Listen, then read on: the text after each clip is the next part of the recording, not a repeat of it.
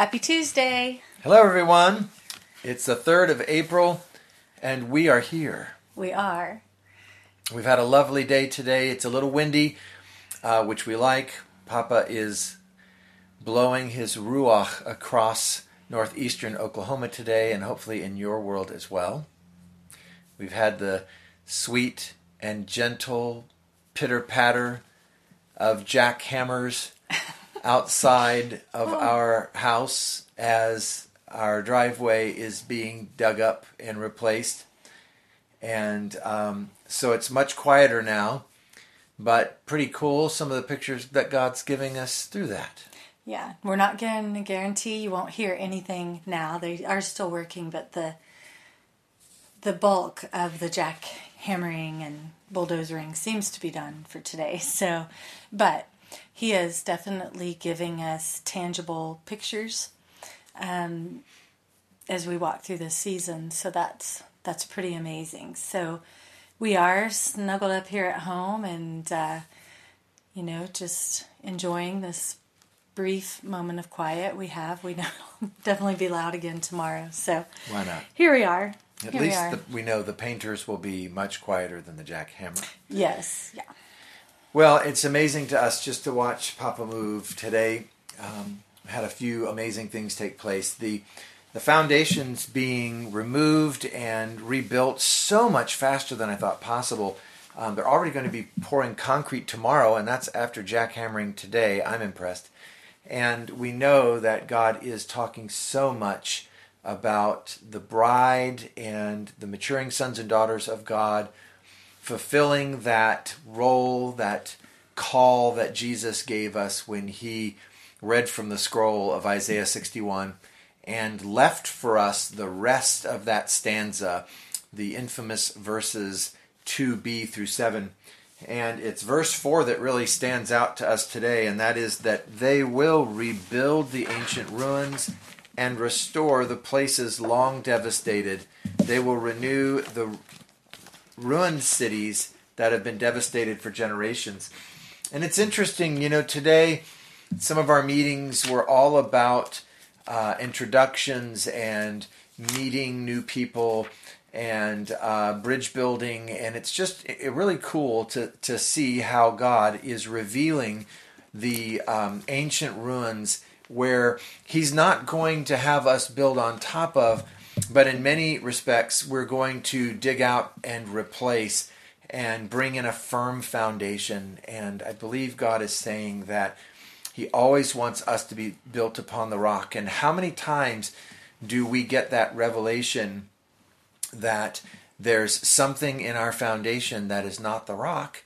And uh, and it's okay. God just wants to reveal it to us so the jackhammers can come and dig them up and put in that foundation of Christ that is uh, sure and that the house built upon it will not be moved. And so we see God doing that in our own hearts. Uh, we see that doing that collectively in all of our hearts and around the world. And uh, we we've even seen some some dear people we know that uh, that are in our communities who um, have been having some heart struggles. And so we know God is talking about the heart. He's talking about the foundation. He's talking about some of the stones and hard places and some of the ruins that um, that perhaps we have um, seen through the filter of their old days of glory, but we've not seen what His plan is for now. And that's what we all want to receive from Him and embrace and live out in great love what He has always intended. And so, as the foundations are being uh, broken up and, and replaced and fixed and healed, and uh, we get to step into um, a life of trust where He is our source in every single part of our lives. And there's not one spot in us that is um, the old foundation, which is ourselves. And so we welcome your light. Come, Papa, and reveal every place in our lives where our foundations are ruins that uh, of selfishness that need to be dug up so that the new foundation can not only be rebuilt, but be built quickly because we know that's what you're doing right now. Heart surgeries for us all, and we're blessed to receive them. Yeah, and I think, you know, we've been talking the past few weeks about finding the lost coins. And of course, when we find what he's always had for us or what what was once so prevalent in our life and it's restored to us through that that search just like uh, looking for the yeast um, during uh, passover it means we let go of some things and uh, just as paul was talking about with the kind of the excavating and um, we let go of what things look like for what he wants to build what he wants to have it look like. So our old visions and pictures and all that get to uh, be let go of, and letting go isn't always easy. And I'll just um, read this journal entry from a time for us uh, last year when we just we call it the great grief um, but it also was the great joy so we were we were driving and uh, we passed two ram trucks so two dodge ram trucks in a row a covenant sign. For Jesus' ram means power. His horns are not caught in a thicket, but formed in a crown. That is what his heart is for us. And sometimes we learn it takes power to let go, to let tears flow and breasts be ragged and hearts break in order to beat. It's those very cracks that light comes through and shows us the next step to take, the next risk to make, and the unbelievable to believe. So, as you're finding coins, we bless you also to free your hands to let go of what needs to be let go of um, in order to truly take hold of what He has, but mostly to cling to Him. You know, just as we're coming, we're just in this season so reminded of how Jesus clung to the Father and clung to the cross. You know, He clung to a rugged tree, and uh, we can cling even when it's rugged and uh, doesn't look quite like we thought, um, we can cling and, and be amazed at what we take hold of. So, in that, um, just as we come through Passover, the Feast of First Fruits, which is Resurrection Day, and we are so celebrating resurrection. Um, I've been in the tent quite a bit. All of us have because we uh, are hosting, for lack of a better word, what we're calling tented, which was a word that Pa got for 2018 that we would um, move towards 24 7 prayer um, in the tent.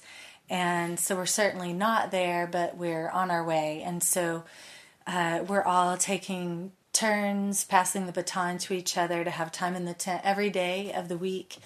And during that time, we're we're praying certainly, but more than anything, we're we're giving him the space to invade us and for us to experience the Lord in ways we may not have. And uh, so, Sunday, I was just really reminded of something. I was in the tent, and uh, it was very overcast, and I really was wanting a glorious sunrise because you you all know we have just the best sunsets here, but the sunrises are not too far behind that. And uh, so I was just kind of it been very rainy here and overcast for some days, and I was really um, all about a sunrise.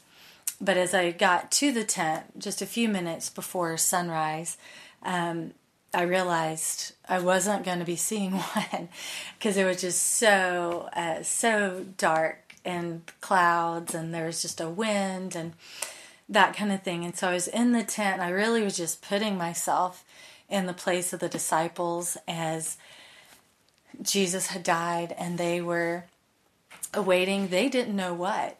You know, as we celebrate this and commemorate um, this feast and just enter into it in our fullness, we know what we celebrate. We get to discover the fullness more each rehearsal that we have.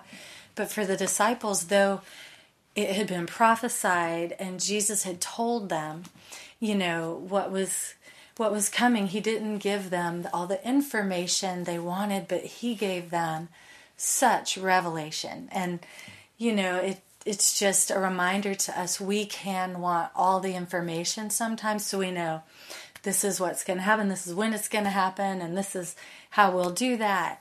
But so often, I think most often, or maybe always, he gives us revelation, not information. And so he had given the disciples such revelation, like just direct revelation, you know, I'll tear down this temple and rebuild it in three days. And for the time period they were in, that was so significant because they knew they knew in their culture that to um, there was this time period of waiting when someone died.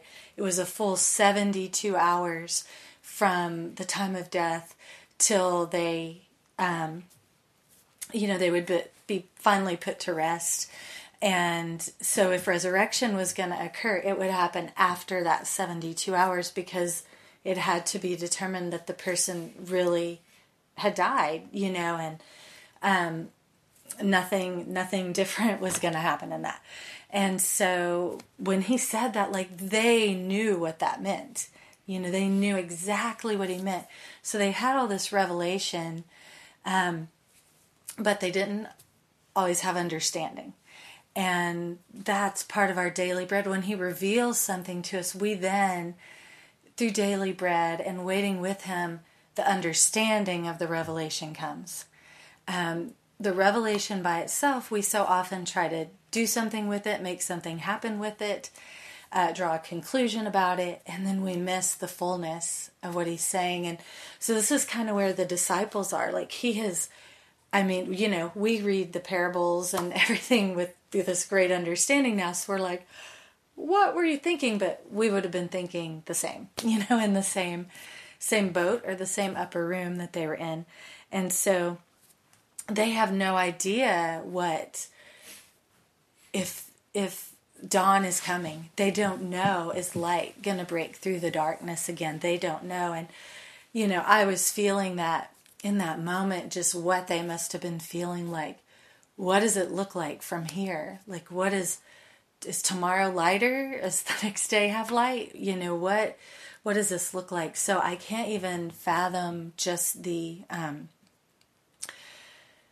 you know, the pressure they felt and the, um, just, you know, were they grasping every word he said or were they trying to make sense of it in man's way? You know, what, what were they going through in that time? So I just was kind of imagining myself in those moments, like longing for sunset and knowing it's not coming today, um, maybe tomorrow. And you know, honestly, it was today. So this is Tuesday.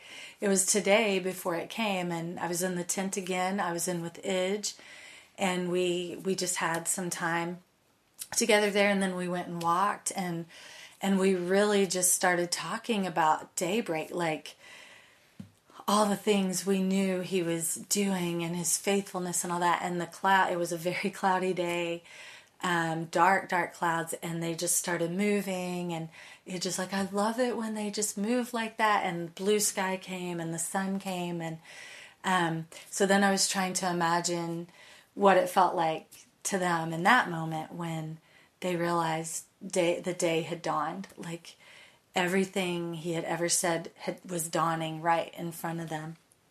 And so, in that, in those days, in those days they were waiting for the sunrise, um, it was the counting of the Omer. And so, the counting of the Omer is really one of my favorite things. Like, I love the feast, but I really love the counting of the Omer a lot because it's it's this link for us. It links Passover to Shavuot.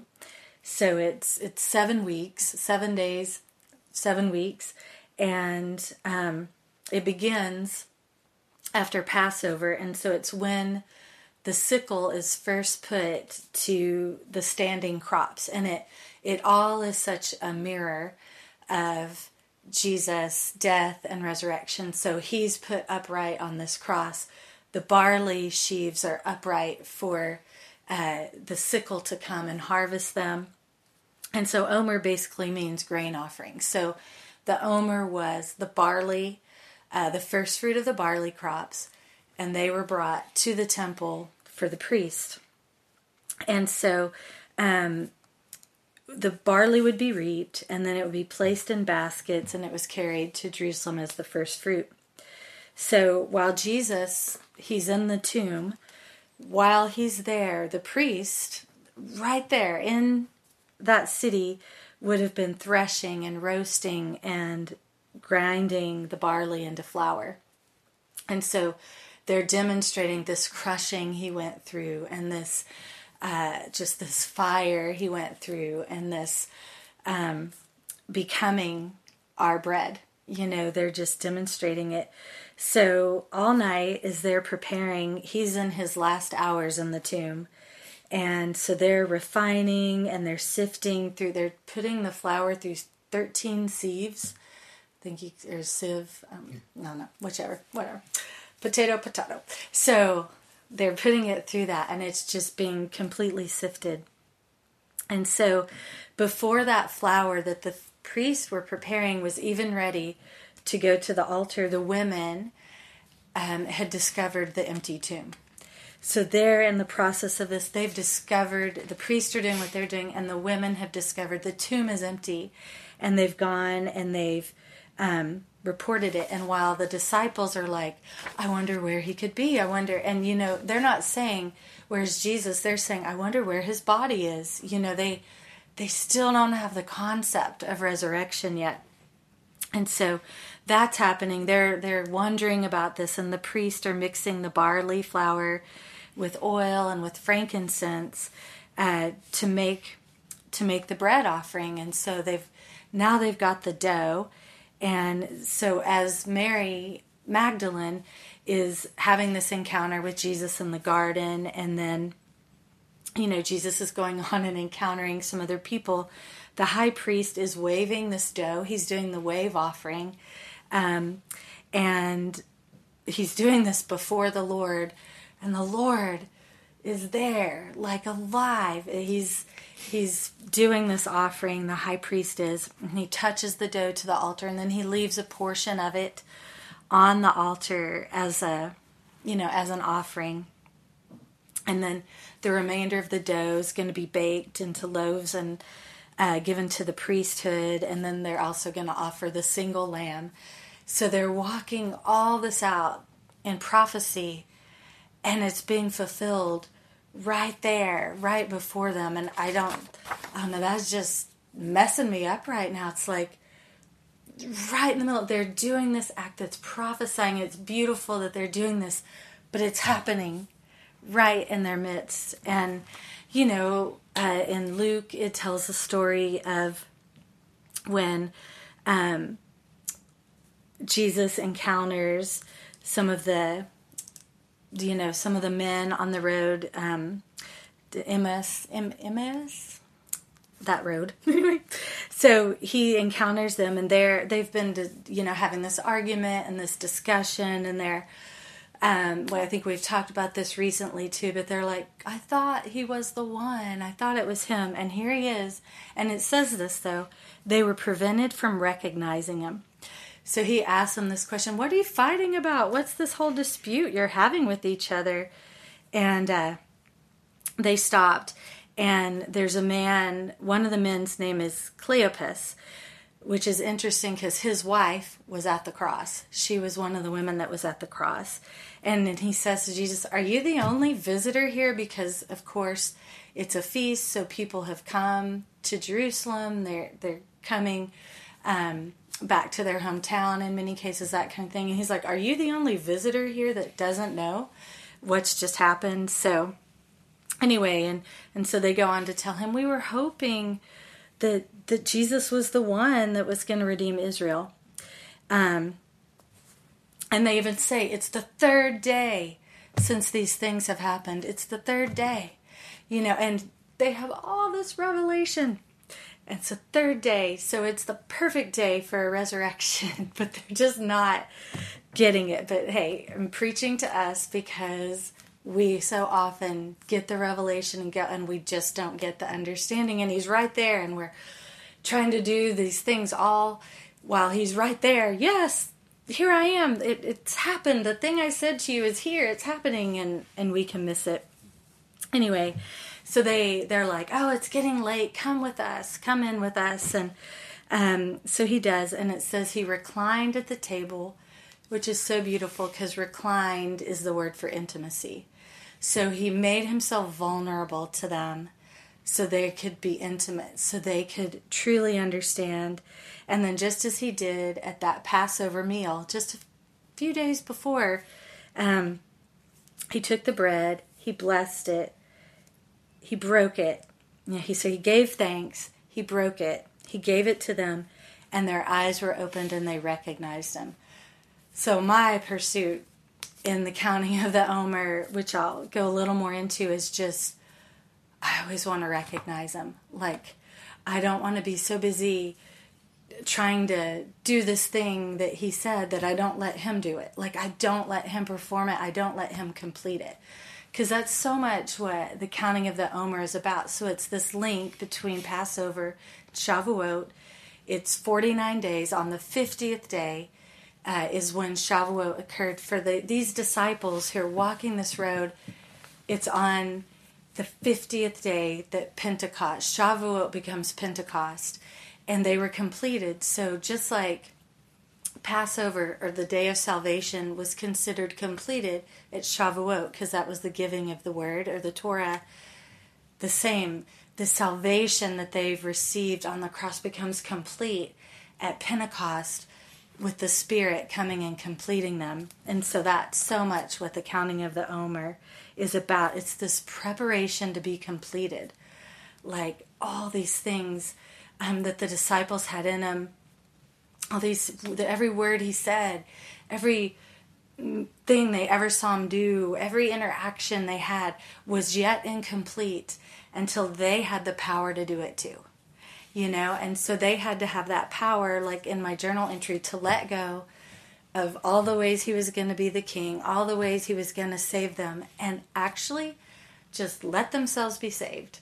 And I can definitely say in my own story, sometimes I'm like, how about if I just let myself be saved?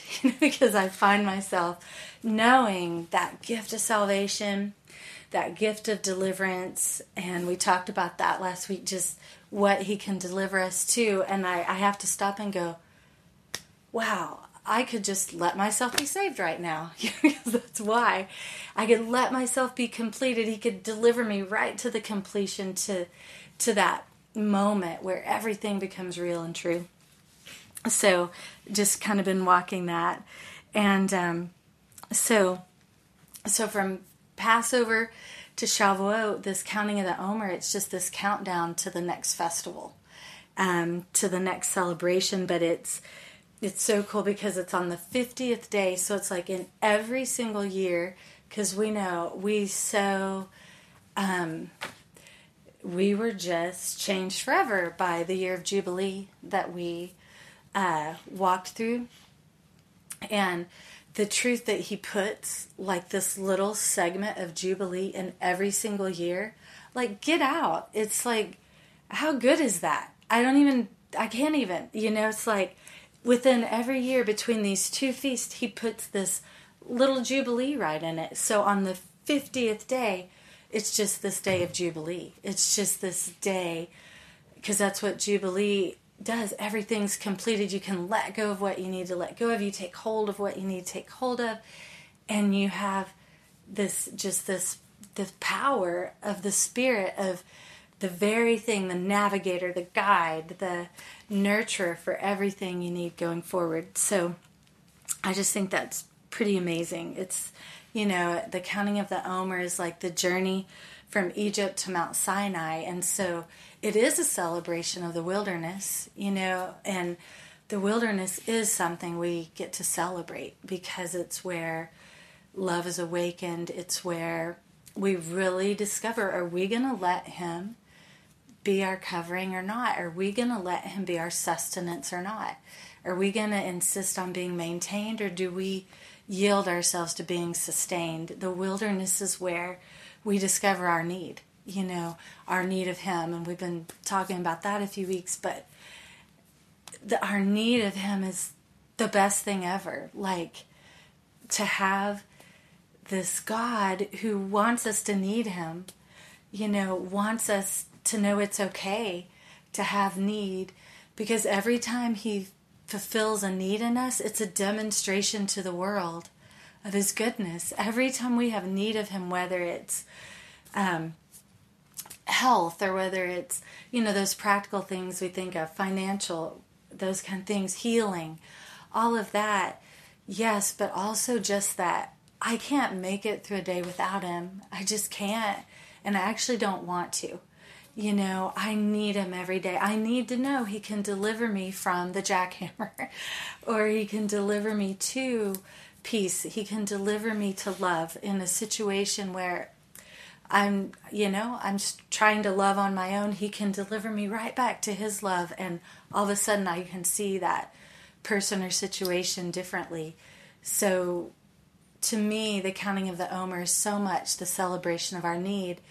In those um, the counting of the Omer that the disciples were doing, there were these things that happened along the way, which I love because he does that, doesn't he? Like with daily bread, he gives us exactly what we need that day to keep us moving, to keep us hoping, to keep us trusting, keep us believing. So, um, on the first day of the counting of the Omer, he appeared to Mary Magdalene, and then he appeared on that road. And then on the second day, he appeared among the twelve. And then on the ninth day, and I love this one, he appeared again to the disciples, and Thomas was with them. And nine is the number of choice. And Thomas was the one who had, you know, had doubt.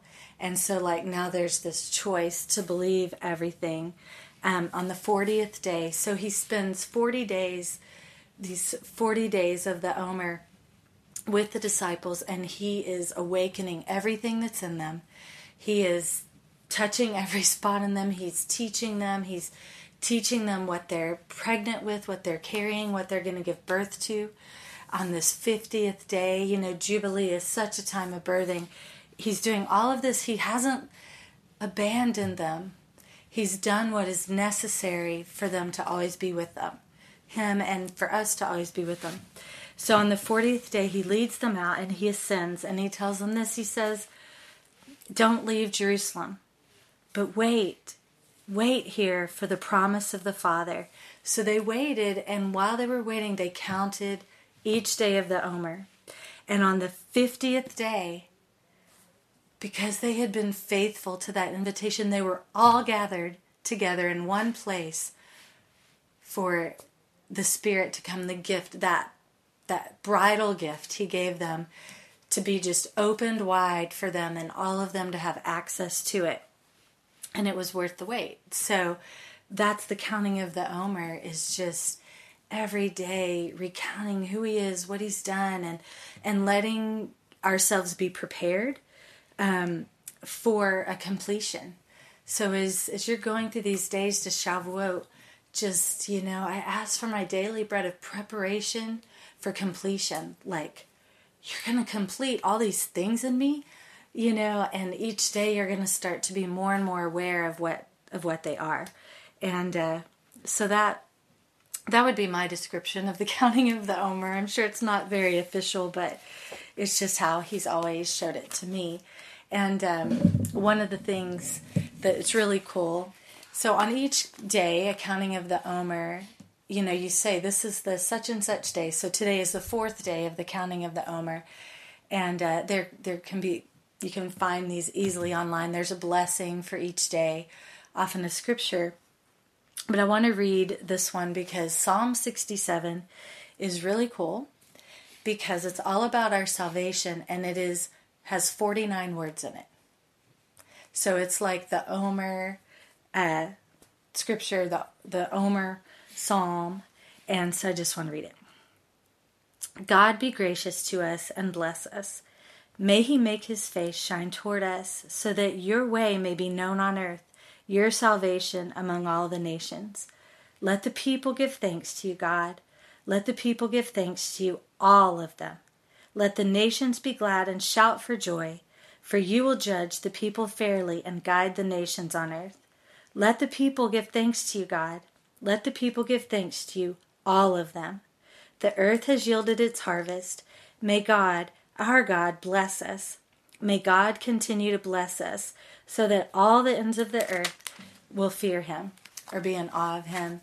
So 49 words. So I'm kind of my mission right now is I'm going to take whatever word it is. So if it's the fourth day, I'm going to take the fourth word and just do a word study on it because, you know, I just love words and I got to do that. But, um, so anyway, that's something I'm going to do just to make this psalm come really alive for me and, and let it be my song for the counting of the Omer, my song going into Shavuot and Pentecost. And, and I also love that it's the barley season because it's one of my favorite stories of our history, and that's Gideon being found in the vat of barley seed, and then being on the fringes of the enemy camp and hearing about this dream of a giant loaf of barley coming down, rolling down the hill, and smashing the enemy's camp, and knowing that victory is at hand.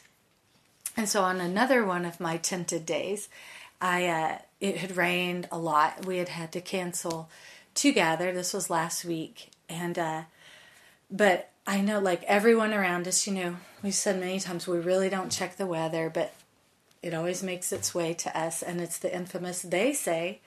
So like Pa had even gotten an alert on his phone at 3:19 a.m. There, you know, it wasn't flash flood watch. It was like there's going to be a, a flood. Basically, there's going to be flooding, and uh, so I'm on the land. I'm in the tent, and I can see just ripples going. You know, the parking lot was full of water and um, is starting to recede. And I saw these ripples, and I heard the frequency of vibration, or no, the frequency of victory. Sorry, and uh, so this was also our day on our wall here, and so the word was the frequency of victory.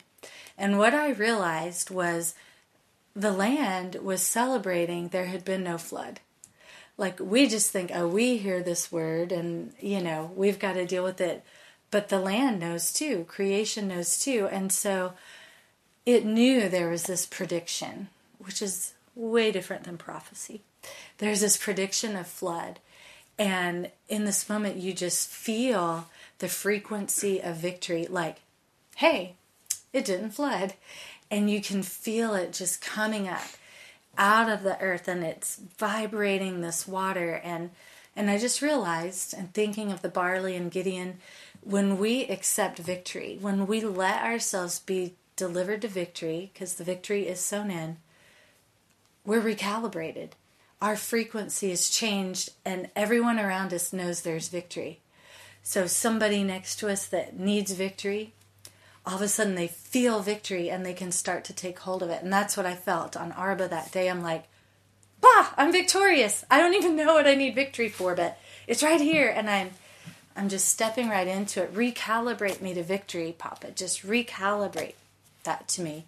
So anyway, we hope you'll find that too and that um, you can just enter in fully to uh, to the recounting of how good He is, and that because we receive it, other people will know it.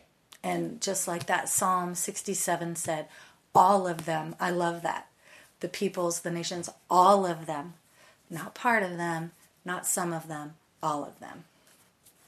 And that's good. Yes, it is. we love you all. Yep. We'll talk to you next week.